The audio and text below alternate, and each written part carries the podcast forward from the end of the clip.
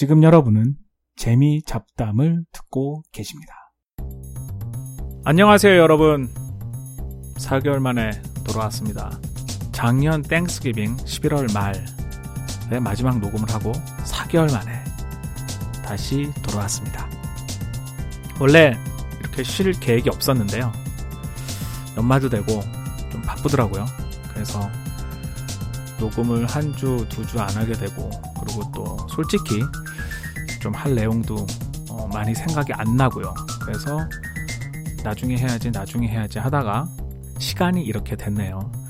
가끔 왜 요즘 녹음을 안 해서 올리냐라는 이야기를 들어요. 그러면은, 아, 올려야지. 그리고, 아, 그리고, 어, 들어주는 분이 계시는구나. 그리고 기다리는, 기다린다기보다는 왜 안 올릴까라는 그런 그런 관심을 가져주셔서 감사하고요. 봄이 왔어요.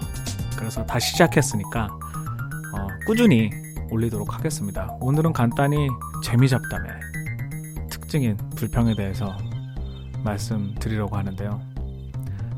제가 제일 싫어하는 한국 표현 중에 하나가 음식에 대해서 이렇게 말하는 거예요. 이 음식 먹을만 하네.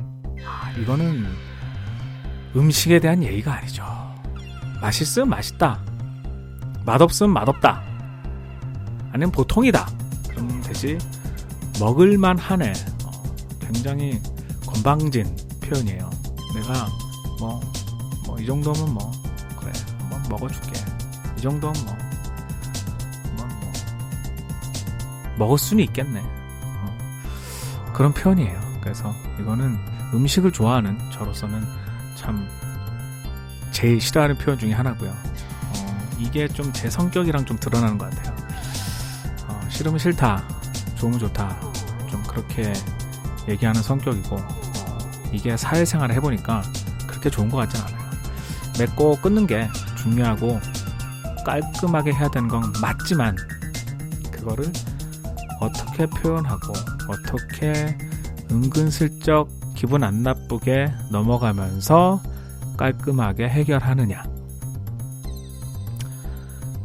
그게 사회생활에서 제가 좀 배운 거죠. 뭐 한국이나 미국이나 마찬가지예요. 사람 사는 건 다 마찬가지인 것 같아요. 미국도 뭐 yes or no 그런데 미국 사람들도 yes or no 어, 특히 비즈니스에서는 말 잘 안 하는 사람들 굉장히 많아요.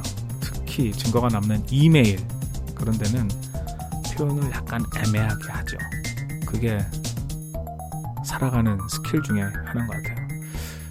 지금 먹을만 하네라는 표현을 싫다고 하다가 얘기가 딴 데로 갔는데 어, 일단은 오늘 내용은 일단은 제가 컴백했고요. 그리고 앞으로 꾸준하게 올릴 거를 약속을 드리고요. 그리고 마지막으로 모르겠어요.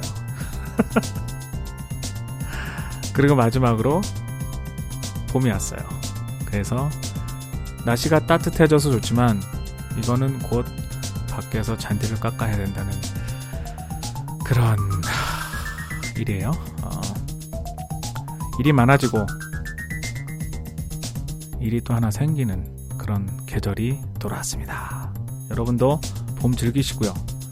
그럼 다음 시간에 찾아뵙겠습니다.